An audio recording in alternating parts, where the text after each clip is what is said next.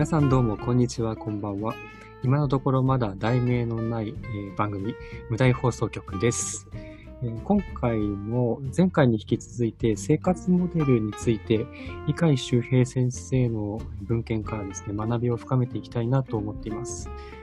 前回と同様に、リュウクに来ていただいて、一緒に文献を学び深められたらなと思います。リュウ君どうも、今回もよろしくお願いします。よろしくお願いします。今回はですね、まあ、前回の論文がちょっと難しかったところもあったので、もう少し他の文献から伊海先生のあの理論というかを深められないかなと思ったところで、えっと、一つ本というかこれ講演録みたいな感じですよね。を見つけたので、それを読んでみることにしました。タイトルは、今改めて生活モデルとは30年後の医療の姿を考える会というところが出している小冊子になります。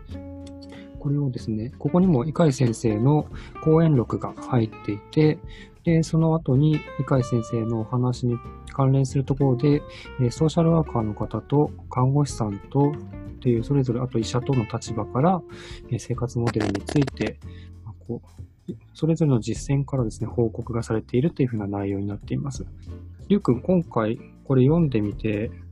前回のまあ論文とのまあ比較というか、も含めてですけども、印象的だったところとか、面白いなと思ったところとかって、なんか、どうですか？えっと、前回の放送のところで読んだケアの生活モデル化とはっていうジャーナルで、ちょっとあの、主にちょっとこう盛り上がった、えー QOL のえー階層的構造っていう三あのピラミッド型の3つに分かってる層の話、うん結構盛り上がったと思うんですけど、はいはい。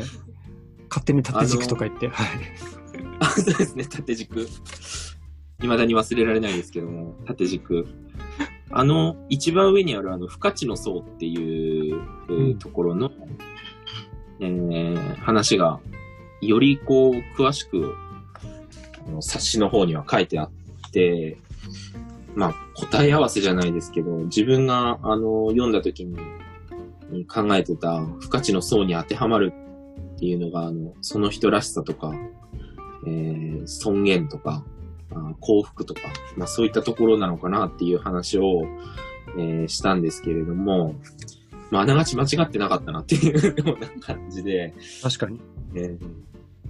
あそう、それがちょっとこう、あの、改めて、あの、自分の中にスッと落とし込めたなっていうところがまず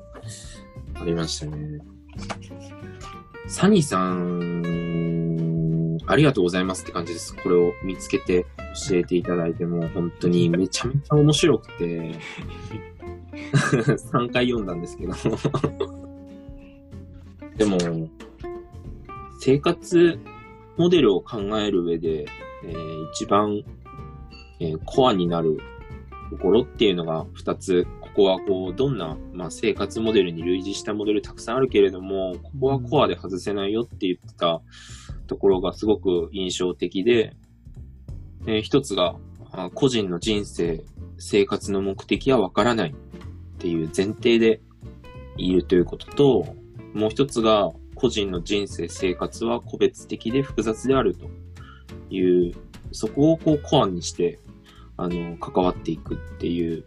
それがこう、まあ、これも言ったら当たり前のことなのかもしれないんですけど、改めて、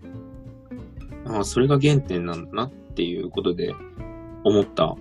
ところですね。当たり前って言われちゃいそうなんですけどね、なんか。あの、書いてあること多分全部当たり前なのかもしれないですけど、多分みんな当たり前だと思ってやってることが、なんて言うんでしょう。伊海先生曰く、う言語化して、概念的に整理して、あの、いくっていう作業が、おそらく、滞ってるというか、だから、みんないろんな活動してて、面白いなって思って自分も参加したりしたこともあるんですけど、じゃあそれが結局どう機能するのか、地域でどう機能するのかっていうところを明確に定義するじゃないですけど、例えば、こう評価をするようなものが、やっぱりまだないっていうのが、一番その地域包括ケアシステムに今必要なところなのかなって思ったんですよね。だけど、それってでも なんか自分たちがやるには結構大変な気もするんで、あの、自分たちはあくまでも、その生活モデルのコアっていうのを、えっと、しっかり自分たちのこう軸にした上で、自分たちに今、あの、できることで、地域のために、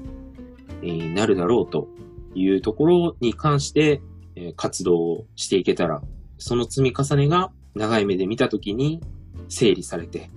言語化されて、うんえーしっかりとしたものになっていくのかなと。なので、まあ、やるのが大事ですね。うん なんか、そんな風に思いました。この本を読んだりしていたら。確かに生活モデルのコアの2つのコアが出てきて、これは前の論文に出てきたなんか生活モデルの定義的なところに含まれる2つの要素と、まあ、またちょっと違う書き方でしたよね。前はその QOL を目的とするっていうのが1点目で、もう1個はエコエコシステムで考えるっていうのが2点目の。要素だっていう風な書き方で、今回はその目的はわからないんだよっていうその QOL の不可知性がまず一番に挙げられていて、で2番目がその、まあ、個別性があって複雑だよ。まあ複雑だよっていうところはおそらくエコシステムとこう関連してるんでしょうけども、うんちょっとまた書き方が違ったのかなと。前回のところと、そうですね。まあ関連はすごくしてると思うんですけどもね。っていうようなことを思って。で、今、りゅうくんに言われて思って、まあ確かにまあ当たり前って言えば当たり前なんだけど、これ、そうかもしれないんだけど、確かに一人の、なんかこう、生活者として考えたら、あ、まあそうだよねって思うけど、じゃあ自分たちが一一人のその職業人というか、普段の臨床の仕事の中で、じゃあこういうモードで仕事をしてるかって言われると、やっぱりちょっとズレがあったのかなっていうふうな。目的はやっぱり定めてしまってるし、うんうんうん。退院までにこうするみたいなこととか、もしくはうん。それぞれの疾患ごとに、もしくはそれぞれの機能ごとに、ここまで持っていくみたいな、やっぱり暫定的な目標っていうのは、もう明らかにもう明示的なものとして設けているし、うん。でそれをじゃあやっていく上で、エコシステムでものを考えてたかって言われると、病院の中で捉えられるような、もう下手したら本当に個人の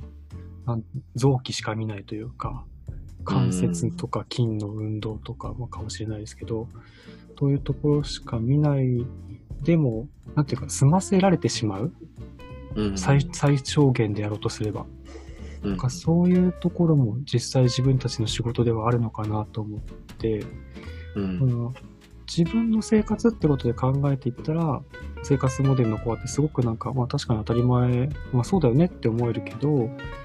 専門職としてそういうことを大前提としてみんなで、その個人としてだけじゃなくて、みんなでこれを、あの、共通の出発点というか、理解の上で仕事をしてたかって言われると、やっぱ違うよなっていうふうにも思って、うん。そういう意味ではなんかこう、まあ、まあ、今、ゆうくんが言った通り、あの、言語化してもらえたことで改めてこう気づけるっていうか、うん。そういうところではすごくあったのかなと思いますね。ちょっと、理解先生の部分ではないんですけど、あの、看護師さんが話してたナイチンゲールの話あるじゃないですか。はいはい。そもそも看護っていうのは生活モデルなのか、医学モデルなのかっていう議論がありますよねっていうところから、うん。その看護師さんは、えーナイチンゲールの言葉から、えーナイチンゲールはどういった看護官で、えー看護をお行ってきたのかっていうところから、現代の、えーアプローチとはどうあるべきかっていうところに関して、えー落とし込んでいる話をおしてくださってるんですけれども、あのーこれめちゃめちゃあの、看護だけじゃなくてリハビリも同じような感じで、要は、訪問リハビリとか、え行くと、やっぱ病院と違うわけですよね。なんでか。まあ、それを言葉で説明するのちょっと難しいんですけど、これは僕だけじゃなくて、まあ、同僚のセラピストたちは、やっぱりみんな違うと感じていると思うんですよ。えー、そういった話をしたこともあるんですね。で、病院に戻ってくるとまた病院でちょっと違うんですよね、在宅と。この違いって何なのかなっていうのが、やっぱそのモデルが違う、その視点が違う。その、要は訪問だと結構やっぱ生活モデルで捉えざるを得なくなってくる部分がある。けれども、病院だと残念ながら医学モデルで完結できてしまうっていうのが現状あって、まあ、その結果そう違いを感じてしまってるのかなと思うんですけれども、じゃあどうしたらいいのかっていうところで、あの、その看護師さんは、別にその医学モデルなのか、生活モデルなのか、その後考える必要あるのかと。もうそもそも看護、看護は、もう看護官、看護モデルと呼んでもいいぐらいの、こう、動きをするべきだと いう感じで書いてあって、で、すごい印象的なのが、看護はアメーバのようなものだと、その看護師さんは言っていると。いやー、これは、リハビリにも当てはまるなーと、いうふうに思いました。で、あのー、病院でも、病院の中だけでも、ちょっとやっぱ医学モデルに近いような形で考えることもありますし、えー、生活モデルを用いて、えー、考えることも実際あるんですよね。えー、これを読んで改めて考えてみたら、確かにこう違って考えてることあるなと思って、で、えー、どこでしたっけ？なんかあの、生活モデル、医学モデル、社会保障モデルってそれぞれの違いをこう一覧でこう示しているような、あのー、表があったんですけれども、うん、33ページあたりですか？あ、33ページ。32ページ、33ページ。あ、そうですね、そうですね。うん例えば、私たちなんかよくあの患者さんのご自宅に入院中に出向いて、えー、家の中で動きを確認して、あの、必要なあ住宅改修であったりとか、手すりを設置した方がいいかどうかとか、なんかそういったものを実際に現場で、えー、一緒に確認しながら提案をさせていただくような、そういった仕事があるんですけれども、そういったのって結構こう生活モデルに近いのかなと、えー、いうふうに思って、えー、それはまあ実際にその方の生活しているスペースで、えー、まあ実際にどうなるかはわからないけれども、ある程度の予測を持って、その方の身体機能に合った環境をこちらで提案して、まあ、単位後に調整を依頼していくっていうようなあ形になるので、一応こう流れとしてはこう生活モデルでこう考えているのかなと思ったんですけれども、一方で、やっぱりこう、その患者さんの、例えば身体能力をこう改善させていくようなアプローチを考えるときには、例えば歩行能力を改善するっていう、そこに絞って考えるときには、やっぱり何が原因で、その方の、あの、歩行があ乱れているのか、こう正常と逸脱しているのかっていうのを考えて、えー、その原因を推測して、そこに対してアプローチして、どうだったか。あダメだったら、じゃあ次ここ。よかったら、そこをもっと、こう、鍛えていくっていうような形で関わっていくので、それはどちらかというと、こう、原因をはっきりとこう一つに絞ってやっていくっていう意味では、ちょっと医学モデルに近いのかなというふうに思って、そういった意味では、私たちリハビリテーションのこう専門職であっても、生活モデルで捉えなきゃいけない時もあるし、医学モデルで捉えた方がいい場合もあるので、なので、うん、リハビリもアメーバのようにやらなきゃいけないなっていうのが、まあこれも改めてこう言語化してもらったら、あ考えられたことですね。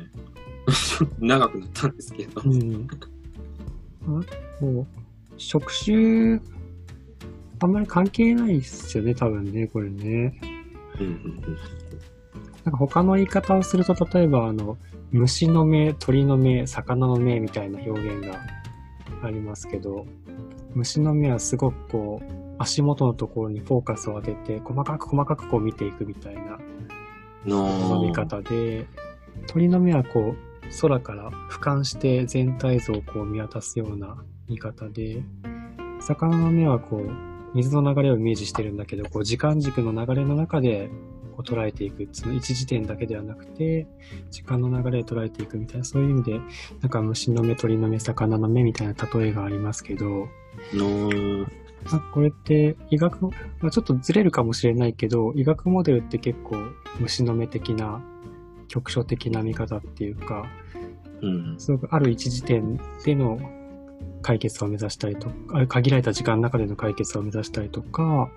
もしくはもう本当はいろんな物事の関わりがあるんだけど、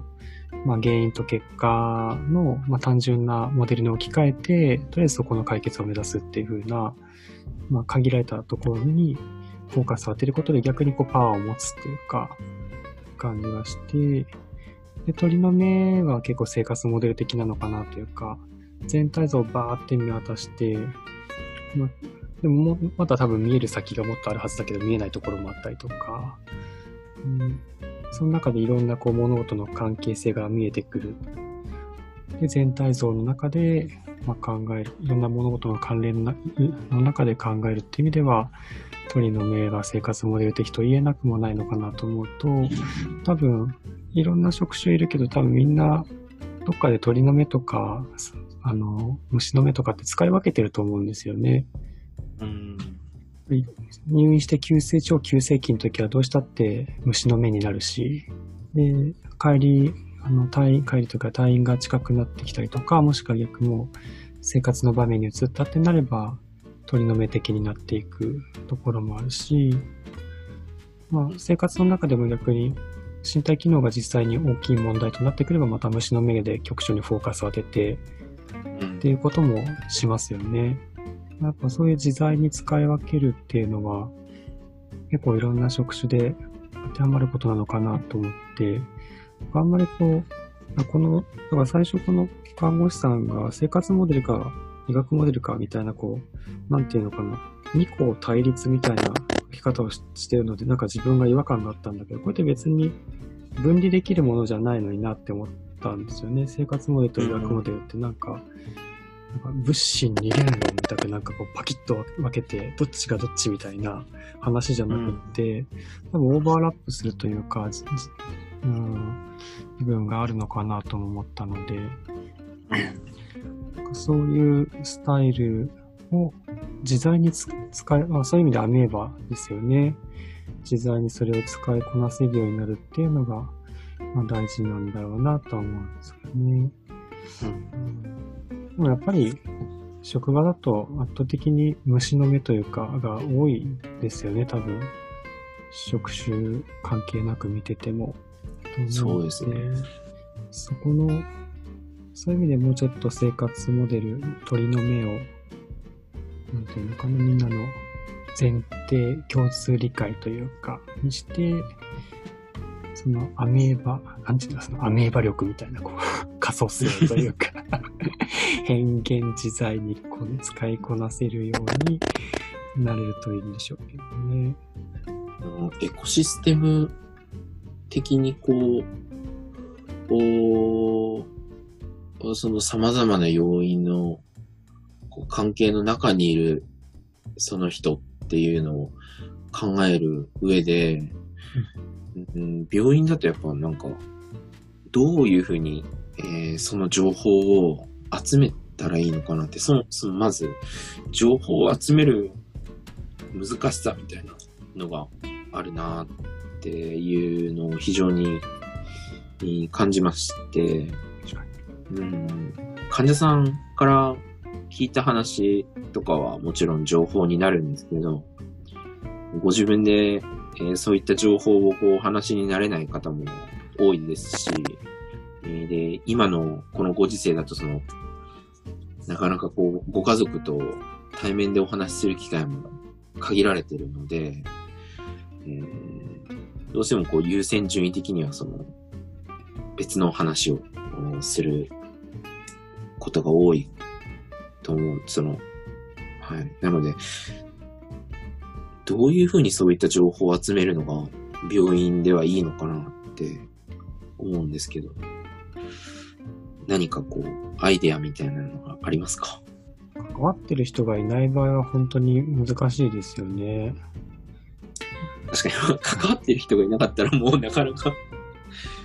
もう不可能に近いですよね。現状だと、やっぱ頼頼ったりするのはあれですよね。あの、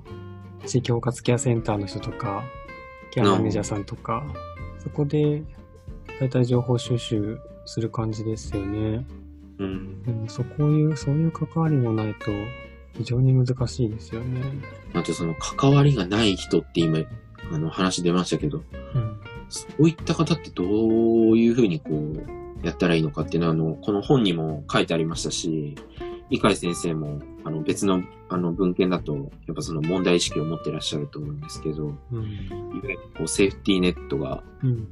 えーセーフティーネットではないくなっているというか、えー現状のセーフティーネットって言われているものは、セーフティーネットではないという、必ずそこから漏れて、えーしまう方がいいるっていうところで、あんまり自分は今までのところは、やっぱ誰かしらが関わってくれていて、えー気づいてくれて、それでこう病院につながってるっていう方しかこう対応しないので、えー完全にこう、誰もいないっていうようなのはないんですけど、でも、そういった方であっても、その気づかれるまでは、おそらく、まあ一人というか、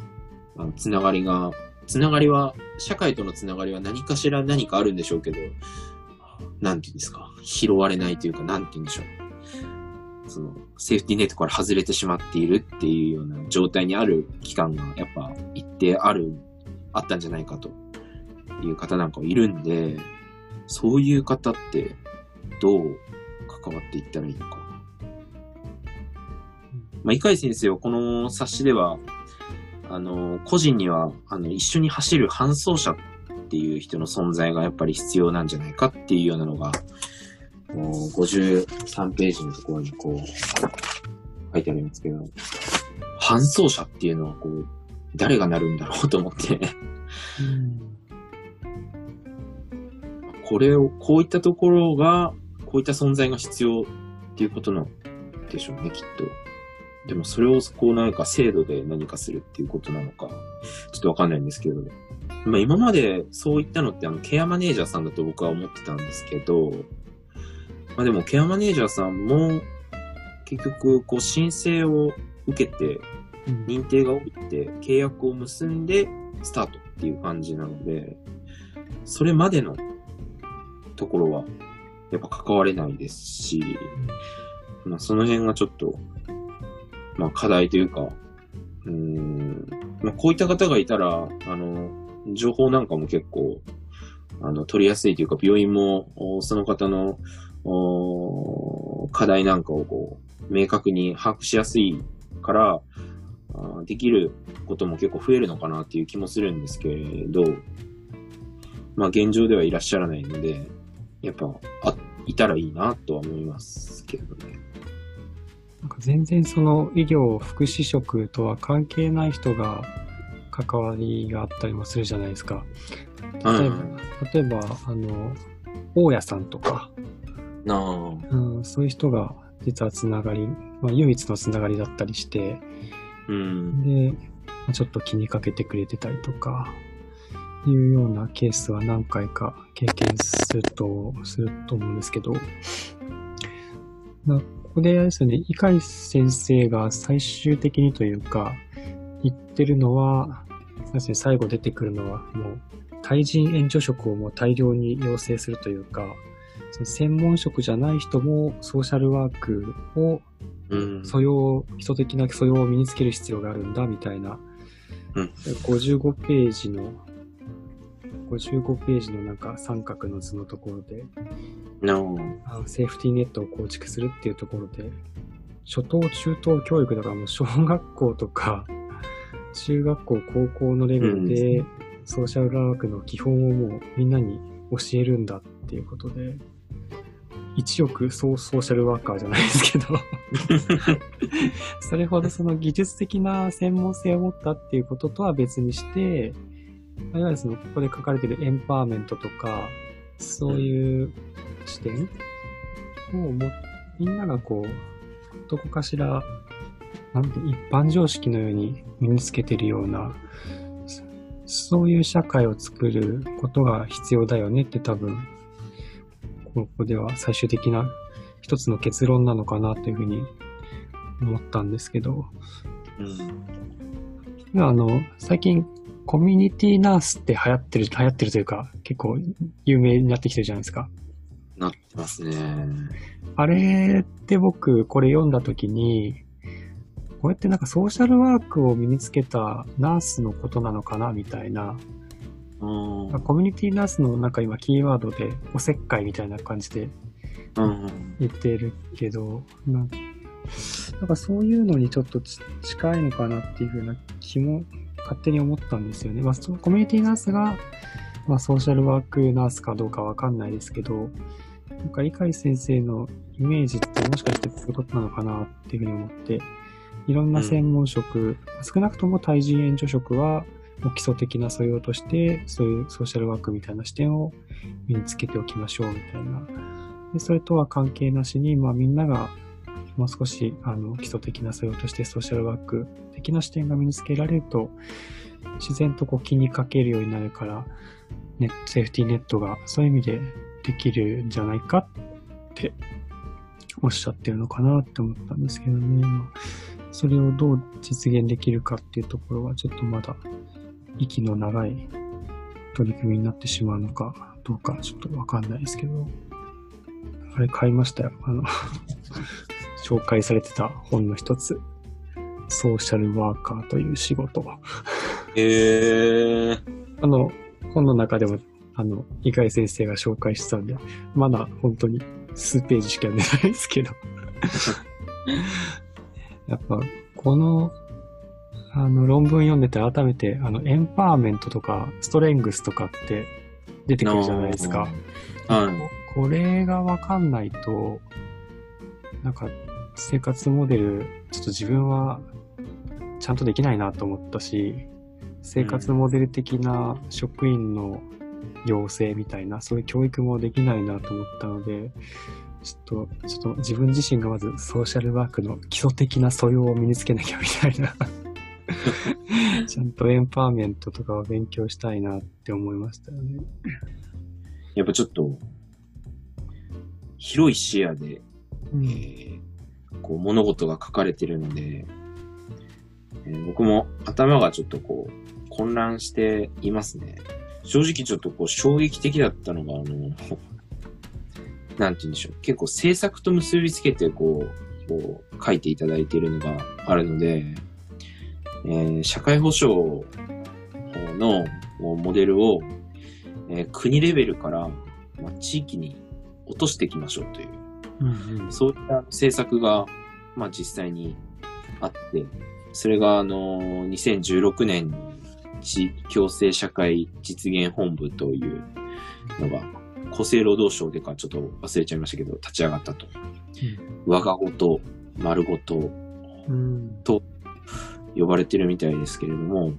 うん、その地域化、文献化していくことで、おそらくその、よりその地域ごとにできるっていう意味では、国レベルでやるより、おそらくこう、きめ細やかな、あの、政策が打ち出せるようになるというふうにも思ったんですけれども、やっぱり限界があるというようなことも書いてあって、ケアマネージャーの、なんて言うんでしょう。その国レベルのモデルを地域ごと、地域にこう落とし込んで、それをどんどんこう細かく、もっと地域じゃなくて、こう地区区とか何丁目とかなんかこう、さらにこうずっと細かく落とし込んで極限まで推し進めたのがケアマネージャー制度って書いてあって、あ、なるほどと思って、確かにでもそう言われてみたらそういうことなのかと思って、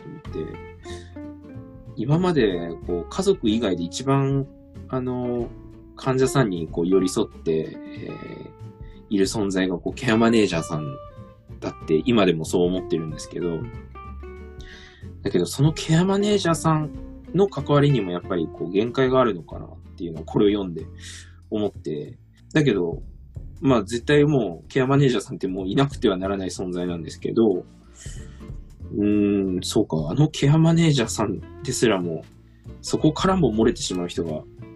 いるんだって、まあさっきの話にちょっと戻っちゃうんですけど、うん、やっぱあの契約しないと関われないっていうのもありますし、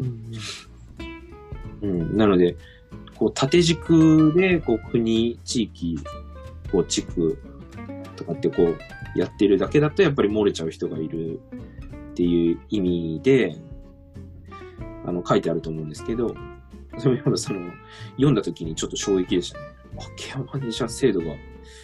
ここに来るんだ、みたいな感じで。うん、なんかあの、結構僕、あの、Google マップにあの、地域の、例えばこう、介護保険事業じゃない自治会とか、あ、自治会じゃない、自治体とか、うん、あの、町内会とかでやってるような、あの、見守りサービスとか、うん、あと、えコミュニティセンターのこう集いのようなこう活動だったりとかっていうのをマッピングしてるんですけど、うん、そういうものをケアマネージャーさんたちが実際に利用者さんたちにお勧めしているのかどうなのかっていうのははっきりあの知らなかったんで、あの、2、3人ぐらいにちょっと聞いてみたことあるんですけど、ケアマネージャーさんに。そういうのってあの、提案したりします？とかって聞いてみたら、あの、人によって結構調べて、あの、該当しそう、あの、あ、合ってそうだなと思ったら紹介しますっていう人もいれば、あの、全くそういうのは紹介しないですっていうような方もいらっしゃって、あの、ケアマネージャーまあ、それを紹介するからいいとか、紹介しないから悪いということではなく、結構ケアマネージャーさんによって、やっぱ、あの、捉え方も、まあ、違うんだなっていうのを、まあ思っただけなんですけど、なんかあれですよね。多分、なんで、こう、紹介しないのかっていうのを聞いたときに、まあその方に合わないっていうのが一番多かったんですけど、あ合わないというか、その、うん、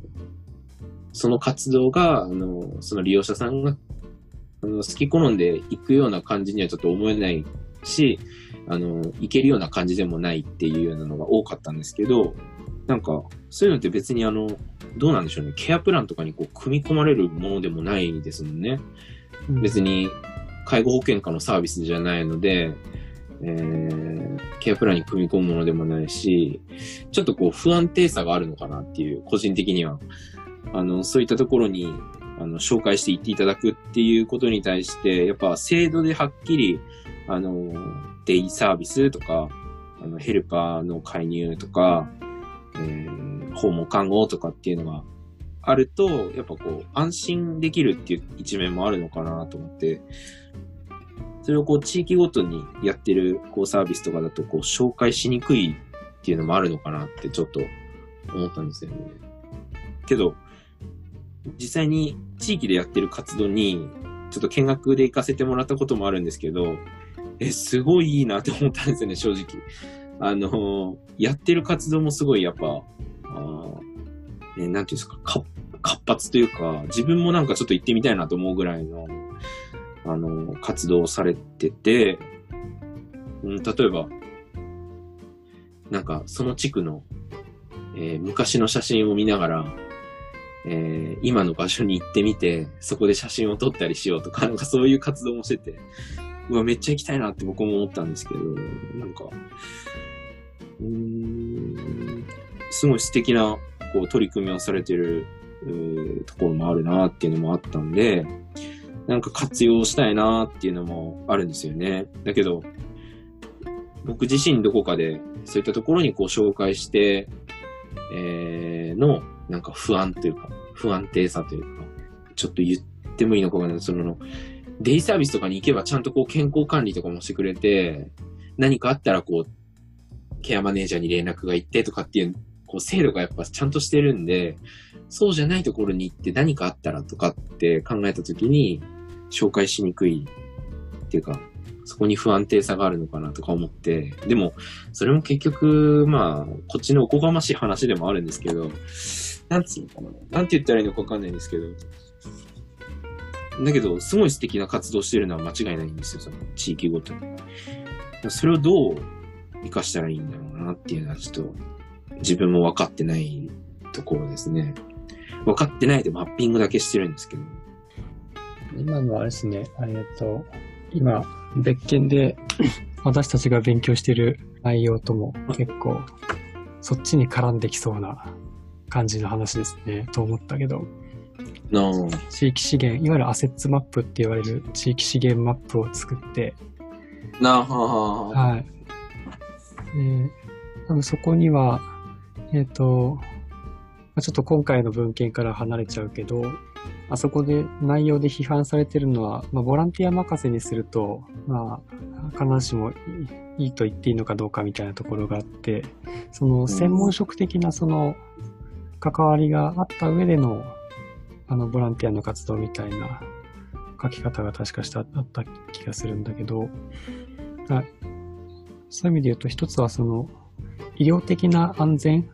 メディカルオブザベーションっていう、医学的な、こう、安全確保の上でののが、まあ多分必要なんだろうなと思って、今多分自主的に地域でやってるようなのって、比較的こう自立度が高い方たちが、あの、主体的になったりとか、そういう方を対象にしたようなところがどうしても、まあ、要支援レベルの人とか、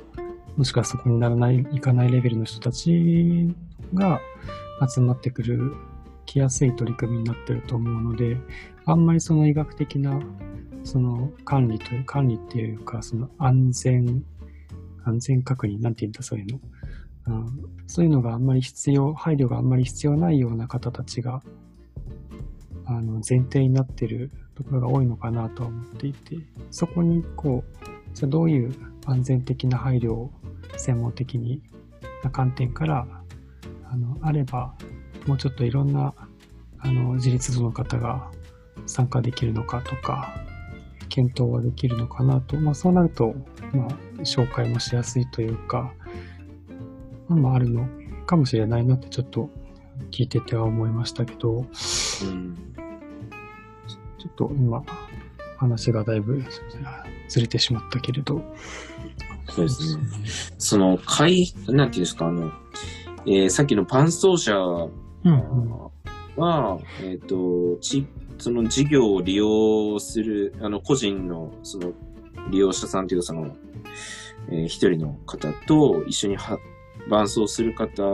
と一緒に、えっ、と、地域レベルでの、こう、事業を利用したりもするし、えーあとはそれが自分に合わなかった時には、その事業自体を改変していく、うん。まあ、そういったことも、うん必要っていうのが、まあ、図では書いてあるんですけれども、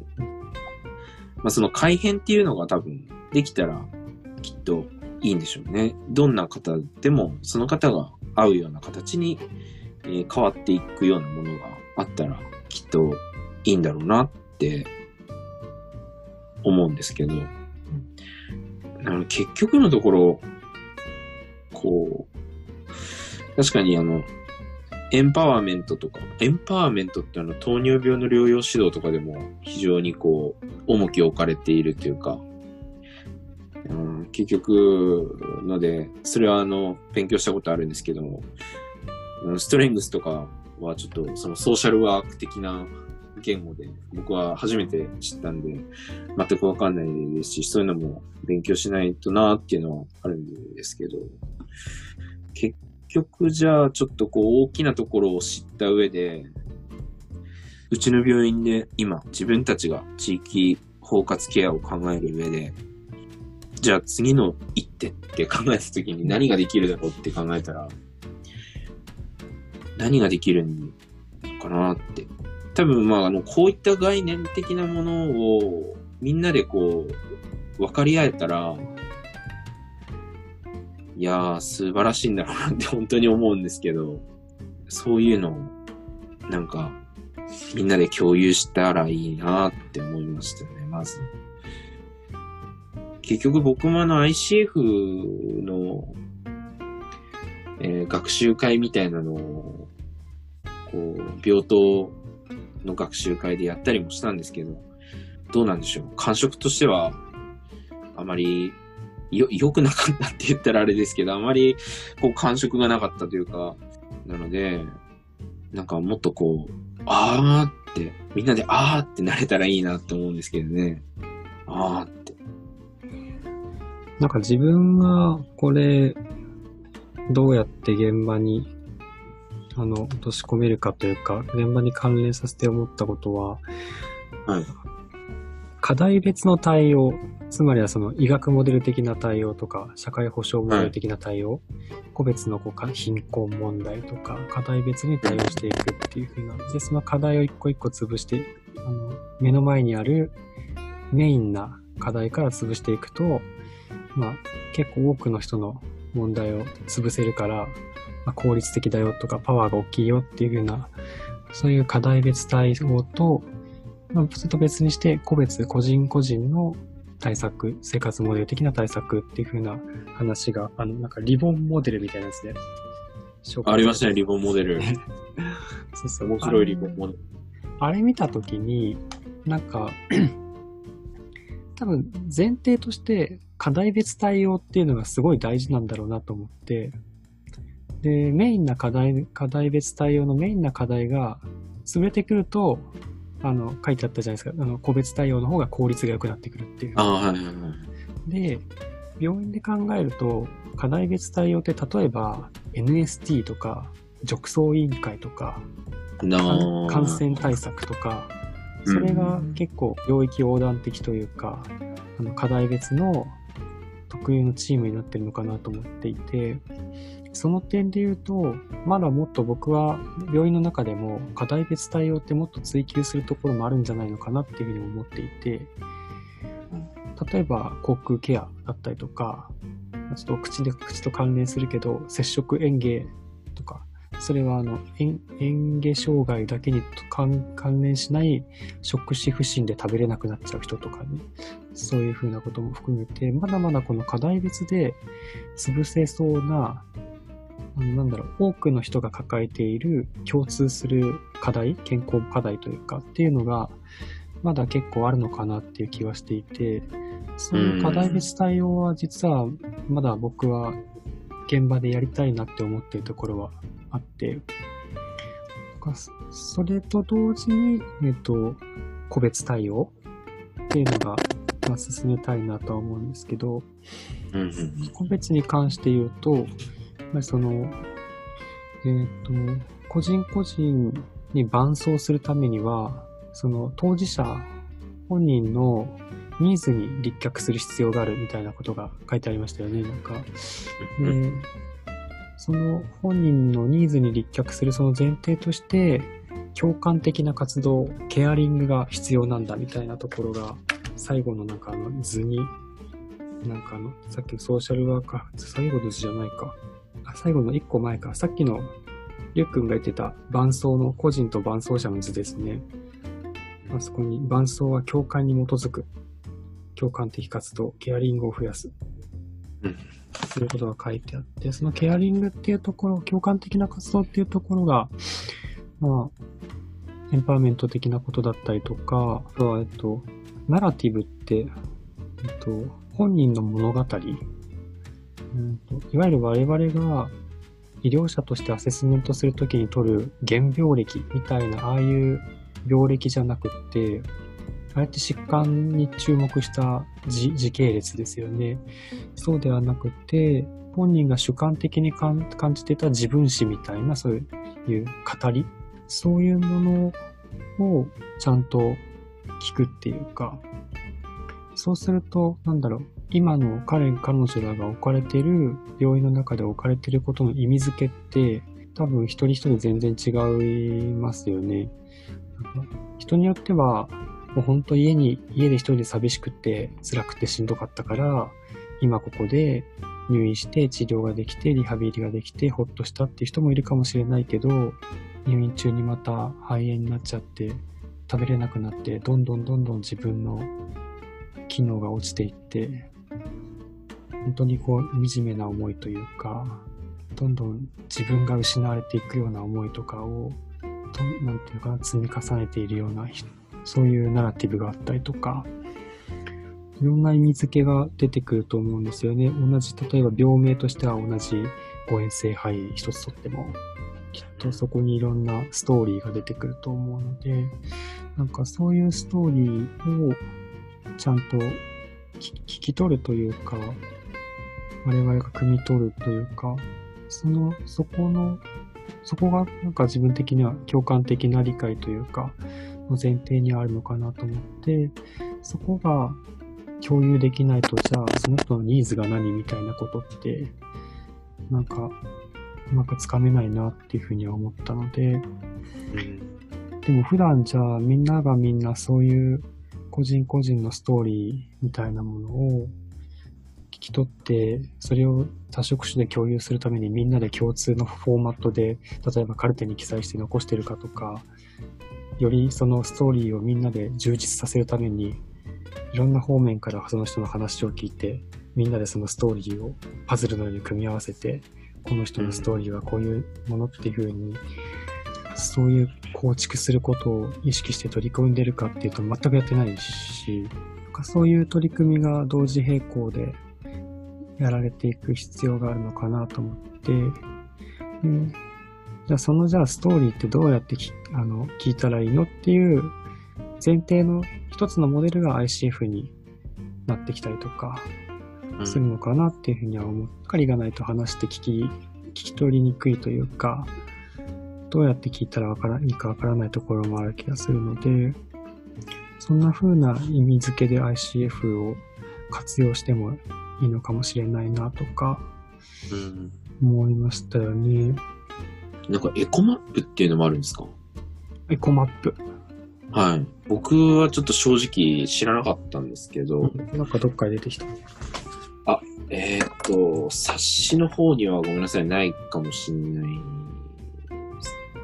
あれ、どこで見たんだっけな？おそらくなんかあの、ソーシャルワーク的な考えを、を図式化したものなんじゃないかなと思うんですけれども、やっぱなんか ICF と似たような感じで、あの、うんご本、関連のある、うんところ、例えば家族、うんケアマネージャー、ヘルパー、訪問看護、うん訪問診療とかっていうところとのこう関係性を、なんかこう、矢印で結んでいくみたいな感じのやつなんですけど、なんかストレス関係にあるのか、えー、まあ通常の普通の関係なのかとか、うーん、なんかそういうの、なんかそういうのちょっと初めて知ったんで、なんかちょっと ICF っぽいなと思って、うんもう ICF よりは、なんて言うんでしょう。えー、よりなんか人とかとのつながりをなんか中心にこう書いてるうマップなので、その人間関係を捉えやすいなっていうのをちょっと感じたんですけど、ごめんなさい。ちょっとどこに書いてあったのか忘れちゃいましたし、見つからないです。もしかしたらその、サニーさんが買った本に書いてあるかもしれないですね。ICF も、なんでしょうね。自分史っていう意味で言ったら、うーん、どういうふうにこうまとめていったらいいのかな。ICF で一つ使ってやっていくとしたら、なんかこう時系列ってなんかちょっと難しくないですか？なんかこうモデルで捉えるときに。なんかね、じそうです、自分史ってとちょっとね、言うと語弊があるんだけれど、なんかね、こう、うん、まあ、病だけにとらわれる必要はないけど、その病とかを経験したことのなんか意味付けというか、その人の中での、そういうところ、なんかこう、その人の世界観みたいなこととか、病の経験によるその人の世界観みたいなこととか、そういうところ、もちろんだから時系列部分ももちろん影響はしてくるけれども、感じですかね。ちょっとここは私すごくまだ不勉強なので、どういう形にしていくのがいいまだあれですけど、ちょっとあれですね、引き続きの学習課題かなとは思ってますね。テンパーメント、ストレングスとかナラティブとかのあたりが、きっともうちょっと深められるといいのかなって思ってますね。うん。確かに。そうですね。まあ、究極的には、目的がなくても生きられるように人間はなってる。うん。うんただその複雑な関係性の中にいるこの世界で選択する力が十分発揮できないときに、えーその選択する力を後ろから支えるっていうのが、まあ、生活モデル的な考えで、そうすると、まあ、支援の方法は、まあ、エンパワーメントであったり、ちょっと意味はよくわかってないですけど、ストレングスであったり、伴走的、寄り添い的、うんで、非問題解決的うんになる。確かに。ひなんかもう、非問題解決的とかって、まあ自分的には、こう、どう、どう、どうしたら解決できるかっていうような考え方でもちょっとしてきた部分があったので、うーん、まあ ICF でとかって偉そうに言っときながらも自分も実はえー意外とこう問題解決的に考えてたところもあるなとか。ICF 自体も問題解決的に使えちゃうモデルでもありますもんね、あれって。そうですね。全然使えるモデルですよね。うんあの、リハビリだと比較的 ICF って、あの、問題点をこうんう、。こう上げるためにこう、使ったりするんですよね。なので、問題点を上げるということは、まあ、それに対してこう、解決策を見出すという意味で、こう、流れ的に問題解決的に使ってるっていうのがあって、そうですよね。まああれ、問題解決的か、非問題解決的かの、なんか一番の違い、一番のかわかんないけど、あるのは、当事者が、その、不可欠かどうかみたいなところなのかなっていう気がして。いや、問題解決って誰かが代わりにと解い解いてあげちゃうこともできるわけですよね。本人がいなくても、本。人の代わりに解決してあげちゃうっていうことができるけど、非問題解決型は、本人が今後どんな問題が起こるかわかんないけど、そのちょっと未知の部分で本人がそれをなんとか波を乗り越えられるようにというか、するための本人への支援をするっていうところが、なあ、非問題解決的なのかなと思って、だからその点で言うと、非問題解決性というか、まあ別に ICF はそれは、なんていうか必須の条件じゃない図になってますよね、あれって別に多分。あれだけ、まあ参加、参加を言っちゃうと多分、非問題解決？わかんないけど。まあ、えっ、と、冊子の中身にまた戻りたいと思いますが、そうだね。あ、そう、えっ、と、あともう一個、えっ、と、さっきの、うちの現場に落とし込むとみたいな話で、えっ、と、まあ、僕たちの職場っていう話じゃないんだけど、あの、法人の取り組みとか、そういう規模で言ったら、やっぱりあの、共同組織というか、組合活動っていうのが、うちやっぱり特徴的な法人じゃないですか。他とは違うそこが生活協同組合の強みだと思うんですけど、強みというか一つの特徴だと思うんですけど、そこが、あの、どう機能するかっていうところであるのかなと思って、うん。なんか以前、まあ今もそうですけど、前までってそれこそ、まあ、いうーんと、ある意味では医学モデル的というか、社会保障モデル的な組合員活動というか、であったのかなと思って、例えばなんか塩分チェックだとか、血圧測定みたいな感じで、なんか保健学校とか言って、そのね、あの、組合員さん向けの講座を開いて、健康講座を開いて、みたいな。まあ、これは、えっと、ある意味、そのエンパワーメントでもあるんだけど、でも目標設定は結構医学モデルみたいな感じでやっているのかなっていうふうな気がして、うん、そう、それはそれでもちろん医療、医療機関だから続けるけど、同時になんか保健学校の代わりにというか追加でソーシャルワーク学校みたいなのを組合活動でやっちゃうみたいな。な、それもちょっと面白いかなと。面白いというか、まあ必要なんだろうなっていうふうには思って、理解先生のこの冊子の、えっと、レクチャー、講義の一番最後のところで、結局制作の話になった時に、えっと、57ページか最後、その、伴走する人が大事だよっていうことで、今の行政の技術ではあまり構築されていない仕組みですが、人にお金をつけて保管して活動を支える、そして網を張るのが多分必要な方法ですっていうふうに書いてあって、となんか自分がこれ聞い読んだ時にイメージしたのは、キューバーの取り組みで、キューバーで、あの、仕事がない若い人たちを、どんどんそのソーシャルワーカーとして養成してるんですよね。へえ。でそれそうやってソーシャルワーカーとして彼らにこう職を与えて、で、やっぱり仕事がなかった人たちだから、それなりにその大変な思いもしている人たちだから、困難さとかも自分たちでわか、ある程度分かってたりとか、もしくは困難な人のそのコミュニティがどういう風になっているとかっていうのも身をもってちょっと体験しているところもあったりするので、そういう自分自身の経験も踏まえて、そういう人たちの中に地域に入っていくみたいな、そして社会を支えるっていう風な、そういう、なんていうかな、コミュニティ作りをしていて、なんかそれをちょっとこれ見たときに、ああ、もしかしてっていう風に、そういうことでもあるのかなっていうのを思ったんだけれど、そういうなんか地域の中でのソーシャルワーカーを養成していく。まあ、確か彼らは専門職っていうほどの勉強を積むのかどうかちょっと定かではちょっと気をあんまり理解してない、分かってないんだけど、でもまあどんどんそういうふうに若者を増やしてるっていうことでやってたので、多分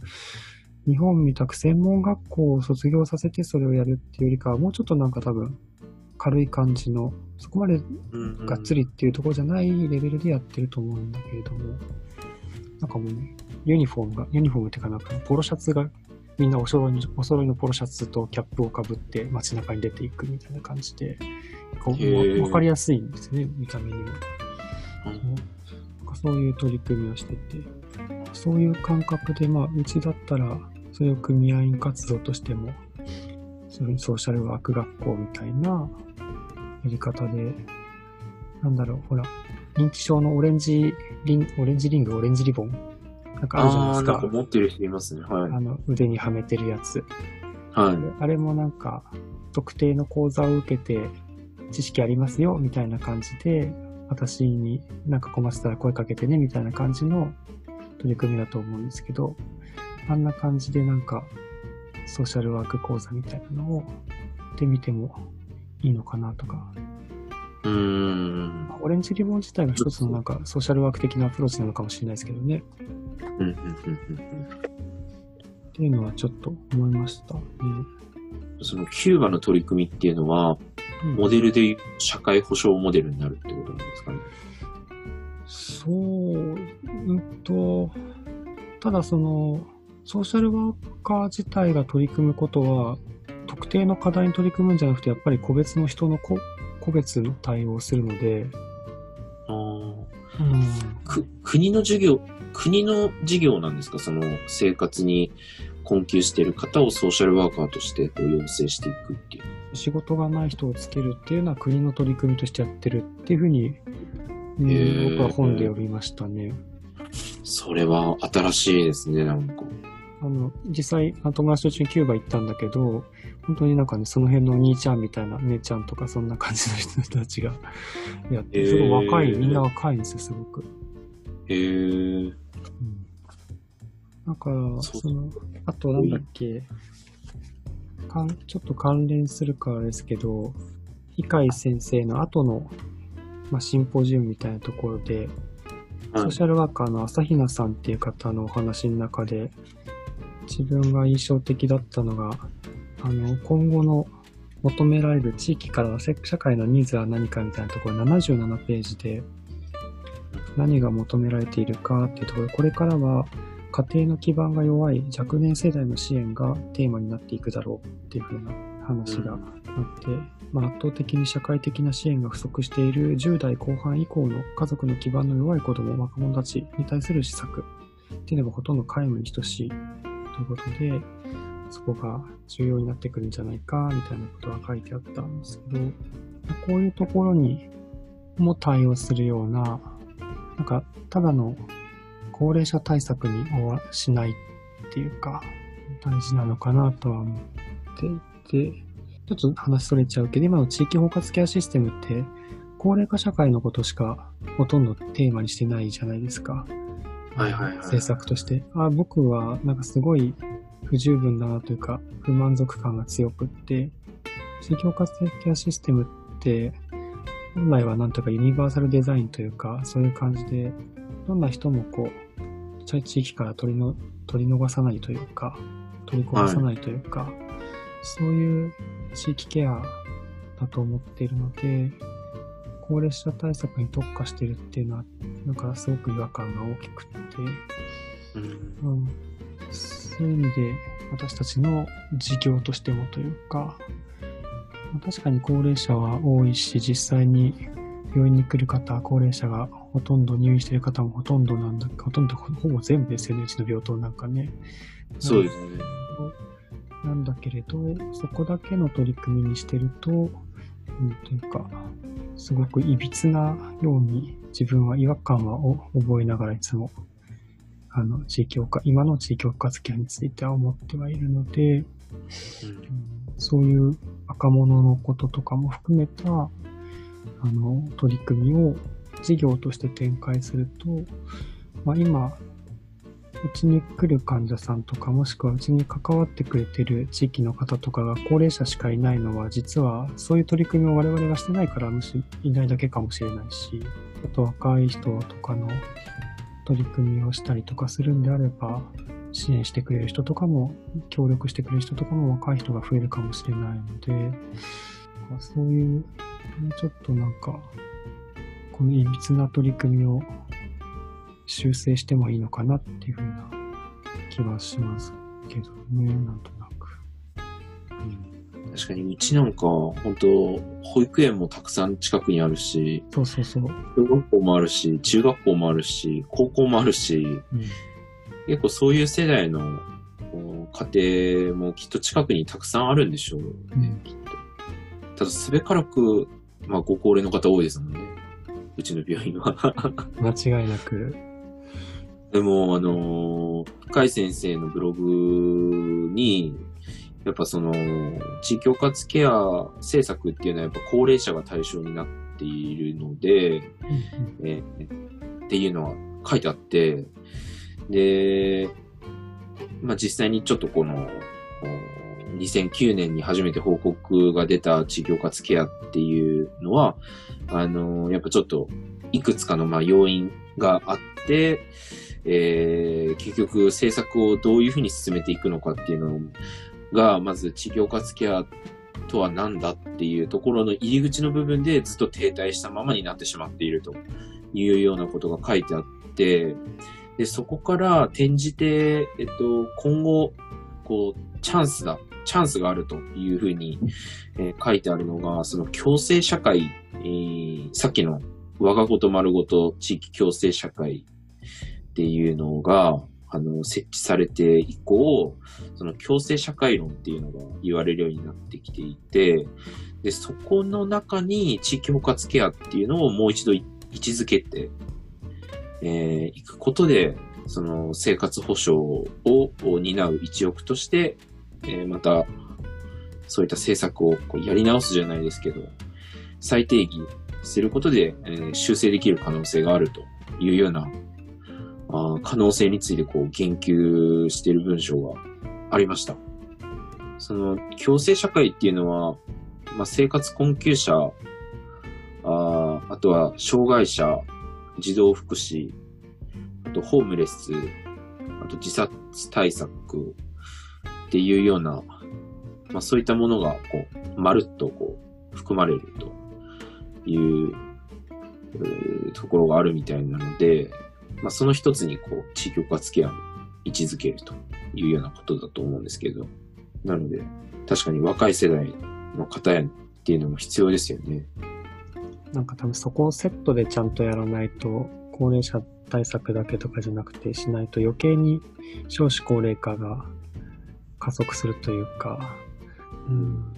若者対策をしないと、次の世代をちゃんと守れないことにもなるので、うん。うん、えー、その地、共生社会っていうのが今どういう感じになってんのかなと思って、あの、インターネットで調べてみたら。でも、えー、あれはな、どこのホームページだったんだろう。えっと、総務省だか、内閣府だか、ちょっと忘れちゃったんですけど、厚生労働省だとか、どっか省庁のホームページに、あの、共生社会のところで、えー、まあ、いわゆるその、地域で、えー、ご高齢になっても生き生きと生活をしていらっしゃる、その、工事例を あの、その、募集していますと。えー、それを、それ以外の方の何かこう参考にしてもらえたらというような趣旨で募集していて、ああ、まだその段階なのかと思って ちょっと見たときにこう笑、笑っちゃったって言ったら変な話ですけど、あ、そこかいと思ってそんな感じですね。そうそう、先かはね、なんかこの、やっぱ前提、考え方の前提となっている、そもそも地域、あ、違う違う、生活ケア、あ、生活モデルの前提ともなっている、社会的排除とか、社会的包摂っていうその考え方は1970年代ぐらいからどんどんそういうのが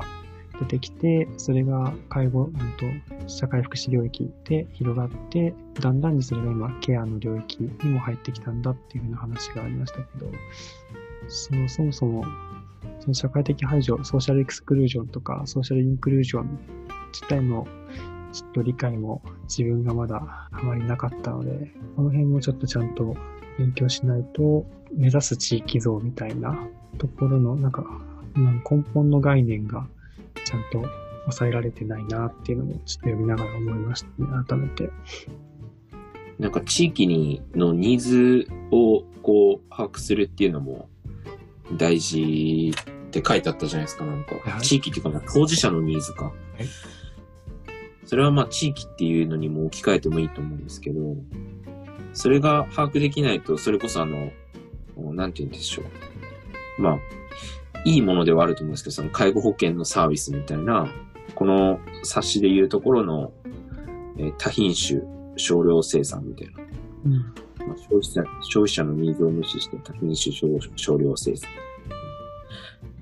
まあ、介護保険のサービスは別にそうとは僕思わないですけど、まあ、うん、適用となる方にとってはすごいいいものだとは思いますし、こう、否定するものではないですけど、まあ、ニーズに沿ったものがあったら、すごいいいなっていうのもありますし、そういった意味では、今度、なんかアンケートを取るっていうような話もなんかちょっと聞いたんで、あの。ああ。あれはちょっとまた別かなあれ別ですか？別かななんか、自分たち、私たちの提供しているケアが、ケアの質が妥当かどうかみたいな、そういう評価のアンケートなので。あ、そういう。うん。だからニーズを、なんか、調べるみたいなあ、新たなニーズを調べるっていうよりかは、入院中の、その、まあ、ご本人なり、ご家族なりの体験として、十分に安心できるような体験だったのか、とかですね、そんな感じですね。うん、その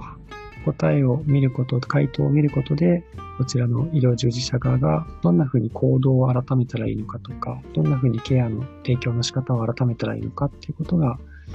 あの、明らかにできるようにっていうふうな意味合いでのアンケートですね。うんうん。患者体験ってやつですね。やっぱ地域のニーズをこう把握するのって、その地域包括支援センターの仕事の一つだったりすると思うんですけど。これやっぱ話を聞いてみたいなって思いますね。どう捉えていらっしゃるのか。あとなんかそういったそのうん、活動を作り出したりするのも、その、仕事の一つというか、多分もともとあの生活支援センターっていうのが、ん？生活支援センターっていうのがまた別にあったんですかね、前。地域包括支援センターができる前って。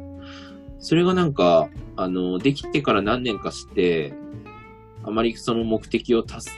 することができないまま、地域包括支援センターにこう、含まれたっていうような、そういったなんか、書き方がどっかにしてあるのなんか読んだことあるんですけど、まあその活動を作り出すっていう仕事、どういうふうにやってるのかとか、うんノウハウをちょっと聞いてみたいですね。たら、病院で言ったら、組合員さんたちが、えーどんなところにこうニーズを持ってるのかとか、っていうのを、そのノウハウを活かして、こうキャッチして、それに対する組合員さんへのこう取り組みを、まあ、病院なり、診療所なり、それ以外の事業所なりでこう、できたら、すごくこう、法人としては、すごくこう、まとまりのあるというか、強みになるというか、いいなって思ったんですよね。モデルとしては社会保障モデルなのかもしれないね、それって。あ、そうですか。あ、でもそっか。まあ、個別的なアプローチではないですよね。うん。その、より多くの人に共通するニーズをうーん。明らかにして、そこに対して何かこう提供するみたいなうん。感じのそうです。なりますね。うんそれはそれで多分、もっともっと必要。なんかさっきの、あの、僕が現場で医学モデルのアプローチが、まだまだ課題別アプローチが必要だと思ってるように、多分地域の中でもまだまだ多分、社会保障モデルのアプローチももうちょっとこう、もっと必要なところがあるんだろうなとは思いますよね。うん。確かに。そっか、そっか。そうやって落とし込んでいけばいいのか。確か。に。なんか、医学モデルが20世紀はメインっていうか、その病院の世紀って言われてたって書いてありましたけど、そこから、あの、社会福祉の領域から生活モデルの話がこうバッと出てきて、それがあの医療の世界までこう飲み込んでいって、今そういった流れになってるっていう、その必然性について書いてある文章もありましたけど、まあそれもちょっとこう規模が大きすぎて、自分の中でどう落とし込んだらいいのかわかんなかったんですけど、そっか。そうやって落とし込んでいけばいいのか。確かに、そうですね。まだまだ多分、えっ、と、国、国のレベルじゃなくても、うちの法人の、あの、範囲でも、おそらく、まだ、あまあ、社会保障って言ったらちょっとそんな大それたもんじゃないですけど、あの、組合員さんたちに対して自分たちができること、社会保障モデルで考えたときにできることっていうのはきっとまだあるはずで、えー、まあ医学モデルはちょっとわかんないんですけど、まあ生活モデルでもっと個々にやっていかないといけないことももちろんあるし、そっか、確かにそう落とし込んでいけばいいわけですね。まあ病院単位だけで考えても、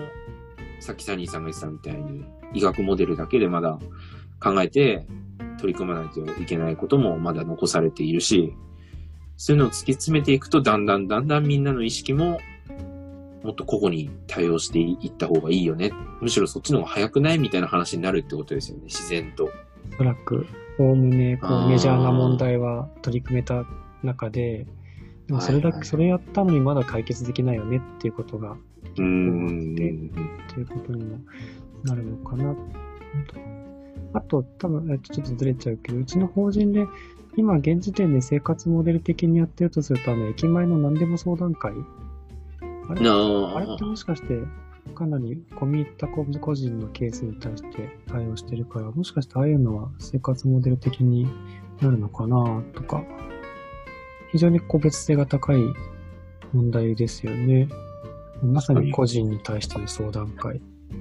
ああいうのってなんかこう、あなんて言うんでしょう、こう、詳細まで明かせない範囲で、こう、どういった事例に対応したのかっていうのって、こう、公公にっていうか、その、職員間だけでもこう共有できないもんなんですかね。あ、ある、あるんですかね？報告会は一応やって、あの、何でも相談会としての報告会は年に1回やっていて、あ、そうなんですそうなんですよね。はい。ただ職、あの、職場でやってるわけじゃないので、あれってなんかいろんなほら、弁護士さんとかいろいろ集まってるじゃないですか。はいはい。商工会の人とかも来てるから、そういうみんなで、あの、年一回集まって、報告会みたいなのはやってるはずですね。と、自分はえー行けてないんですけど。うん。やってることすら知らなかったですね。聞いてみたいな。うん。あの、院院内で言うと、多分近いケースっておそらくあの、無料定額診療のケースとか、なあ。そこで継続的に関わるじゃないですか、ソーシャルワーカーがずっと。あれもかなり、まあ、まさにソーシャルソーシャルワーカーが関わってるからっていうのもありますけど、かなり生活モデル的なアプローチになりますよね。うんうん。本来のそういう、えっと、無料定額診療の症例のシェアみたいな、でもいいのかもしれないですけどね。その、みんなで生活モデル的なアプローチの実践を知るというところで言うと。うん。あと単純に多分病棟でソーシャルワーカーが関わったその込み入ったケースとかのそういうシェアすら多分されてないですよね。うん。その結論的に、いやいやいやいや、あっちこっちやり取りをして、結論的には、例えばその施設施設が決まりましたとか、なんとかお家を片付けて、家族と連絡がついてなんとかなりました、みたいなところは、もちろんみんな最初退院の方、退院になるときには知ってるけれども、じゃあその過程で、実は疎遠だった家族と、ソーシャルワーカーが病院に来てもらって面談して、そこでどんな心理的な葛藤があってとか、うん。その中でどんなやりとりをして、どう至ったのかみたいな、それこそあの、エコマップじゃないですけど、患者さん取り巻くような、どういう状況があって、そこでのダイナミズムというか、どういううごめきがあって、最終的にそうなったのか、みたいなところってあんまり細かい経過って、そんなシェアはしてないですよね、おそらく。カルテの記載も、まあ、患者さん、家族とのやりとりの会話の記録とかが残るけど、その全体像みたいなのって残んないじゃないですか、あんまり。うんだからもしかしたら、ソーシャルワーカー的にすごくこう、なんだろう、大変だったというか、関わりがいのあった症例みたいなのをシェアしてもらうき、そういうし、なんか症例発表じゃないですけど、そういう事例共有みたいなのもあってもいいかもしれないですよね。なんかいろんな職種でなんか、心に残ったうん。症症例報告会とかをやってみんなで聞いてみたら、それぞれ結構使ってるモデルとかがもしかしたら違うかもしれないし、はいはい。面白いかもしれないですね。ちょっと今になってみたら、それ聞いたら、ああ、ちょっと医学モデル寄りの生活モデル的なとか、なんかちょっと、そういう風な聞き方ができるかなと思うと、ちょっと聞いてみたいですね。たまにあのなんか4分割でなんか振り返りとかなんかしてる情報が月の振り返りをするときにこう回ってきて読んだりするんですけど、うん、ああれは結局みんなで書いてるわけではないですもんね。あのー、セラピストが結構書いてることが多いんですかね、あれは。いや、と事例によって違いますね。はい。事例によって、その看護師がすごく深く関わったような事例では看護師にメインに書いてもらって、あの、えーまあ、多職種的に、あの、見てるやっぱりことは違うので、はい。あの他の職種からも補足の情報を見てもらって、みたいな感じで、なはい、今回、特に、あの、まずあの事例を挙げる人、誰がその事例をチョイスしたかっていうところがあるんですけど、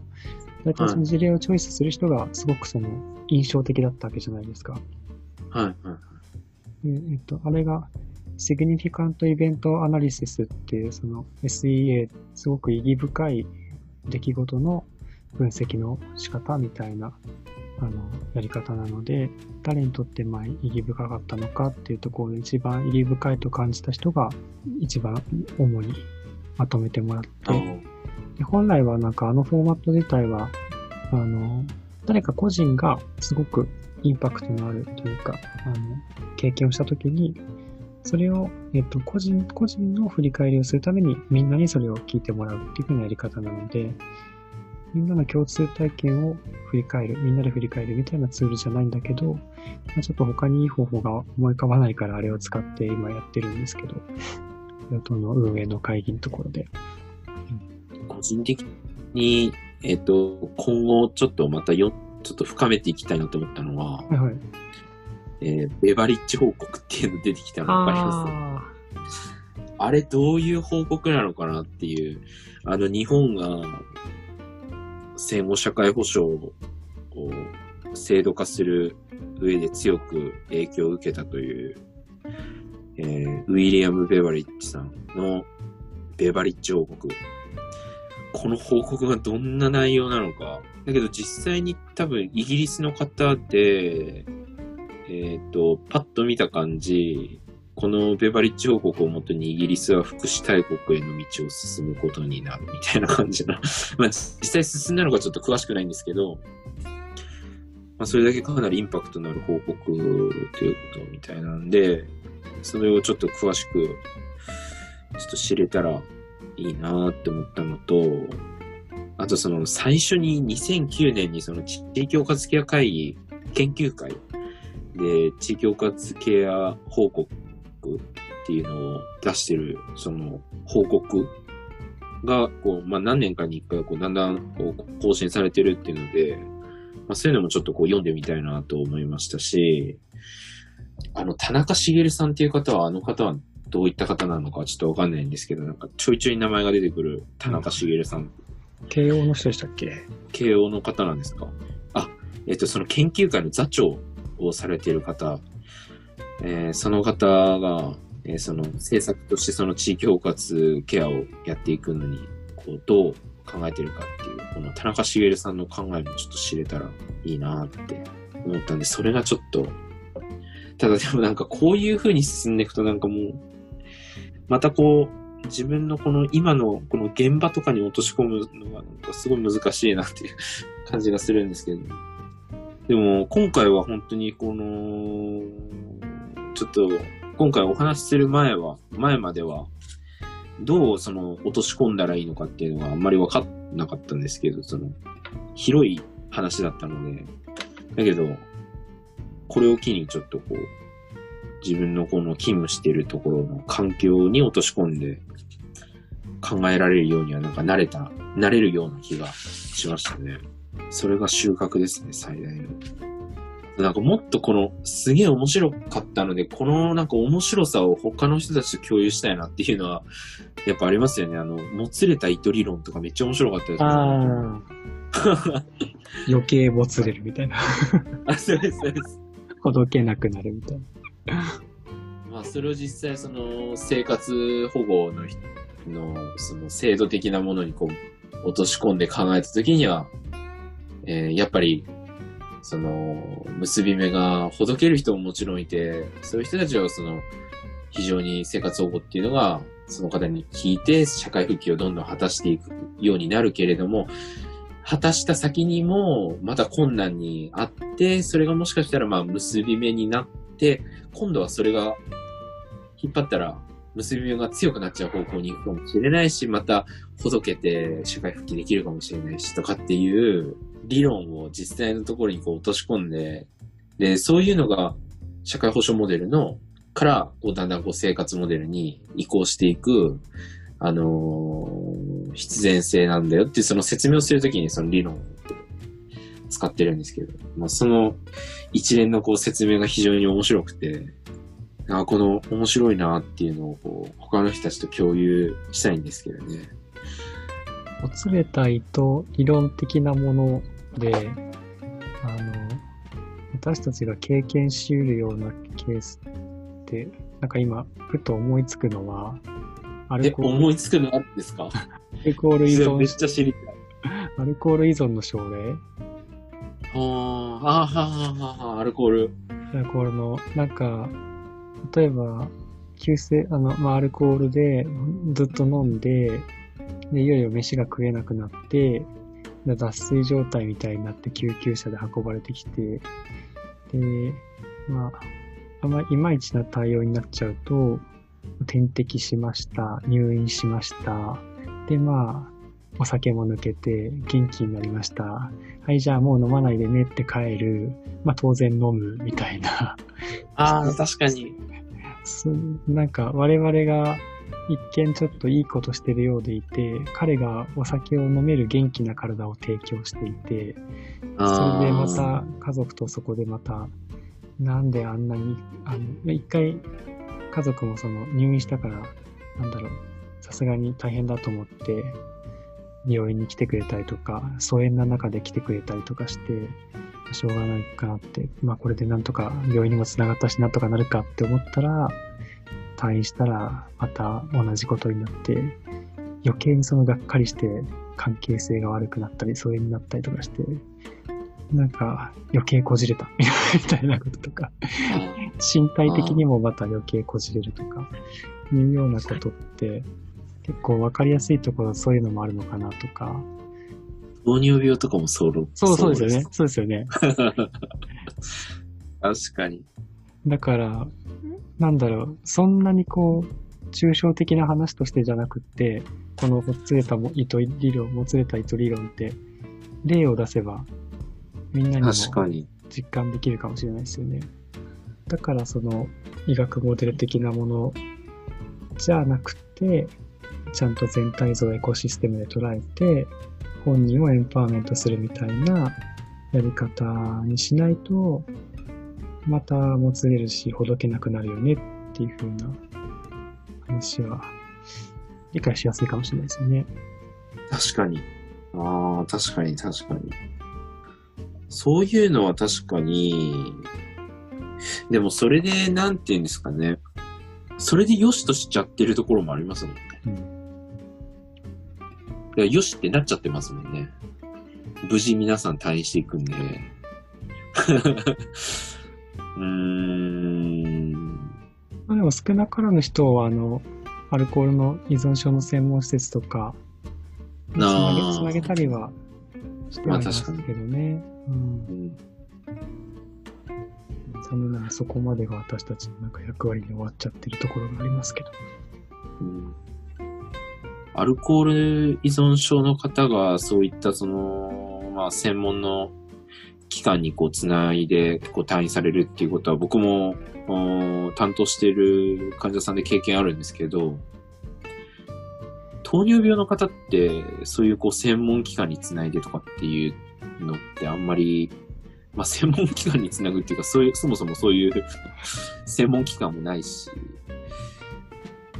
結局、その方に、まあ結局お任せみたいな、あ感じには、まあもちろんその、あケアマネージャーさんがいたりする方は、あの、ケアマネージャーさんとも情報共有したりとか、なんかそういうのはあるんでしょうけど、結局でも最終的にはその患者さん任せになってるので、きっとまだやれることはありますね、きっと糖尿病の場合には。うーん。糖尿病チームの今事務局をやってるので、うん。うーんなかなかそのコロナ禍で集まりすらもまともにできてなかったんですけど、思うところありって感じで。そっか、確かにもつれた糸、まあ、そうやって考えればいいわけですね。こう、もつれた糸も、リボン理論も、こう、現場に当てはまることはうん。あるなって感じはしますよね。確かに。これって、伊海先生が考えた、そういう、こう、モデルなんですかね、こういう理論。うん。めちゃめちゃおわかりやすいっていうか。結構、碇先生のこの図って、オリジナルのやつが多いっすよね。最後のあの、社会保障のあの、三角形のやつも、これもオリジナルですよね。何でしたっけ？約束された場所へみたいな。あ、果たされない 約束。この図、この冊子だけだと解説少なすぎて、あんまよくわかんないけど、他のやつ文系読んでや、なんかや、意味がわかりましたけど、この、冊子の中で紹介されてる逆算的リアリズムからの生活保障。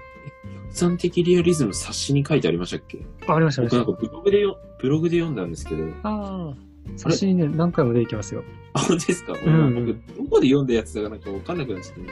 この講演録の冒頭で、まあ、資料の一つですよっていうふうに20ページああ、はいいはいはいはい。そうそうあ、そう。はいそう、あと一覧表にも出てきて、これを読んで、やっとあの三角形の意味が わかりましたけど。これをちょっと見ないと、まあ、ソーシャルワーカーを育てるみたいな話がちょっと理解しづらいというか、私は。あれですね、一定分量があると、話をこう、ある程度まとめていくのが難しいですね。収束させるというか。まあ、収束させる必要もないのかもしれないけど。あ、そう、確かにそうですね。この辺ちょっとなんか、ファシリテーション的な、あれが必要なんでしょうね、きっとね。なんか前回は、自分の中でその、具体的に、あの、現場と、ジャーナルに書いてあるものとが、こうなんかこう、落とし込めた段、落とし込めた状態で話し始められたので、なるほど。比較的こう、臨床に即したこう、話が、そのジャーナルに基づいてできたんですけど、今回は、その、何回も言ってるみたいに、話がこう、制作の話とかが多くて、理解するのには非常に勉強になったんですけど、それをいざ現場に落とし込むっていうところまで自分の中では、あの、理解ができてない状態でスタートしたので、えーこの話している中で、あ、そうやって考えればいいのかっていうので決着したので、僕の中では収束したんですけ ど、なるほど。話しながら。けど、確かにこの会話の中ではちょっとなんか、あっち行ったりこっち行ったり、なんか、ちょっとふわふわふわふわして、しちゃってましたね。あの前回に比べたら。ちょっと今、若干振り返りに入ってますけど、はい。単純に、ポッドキャストとしての聞きぐ聞き心地がどうかなっていう。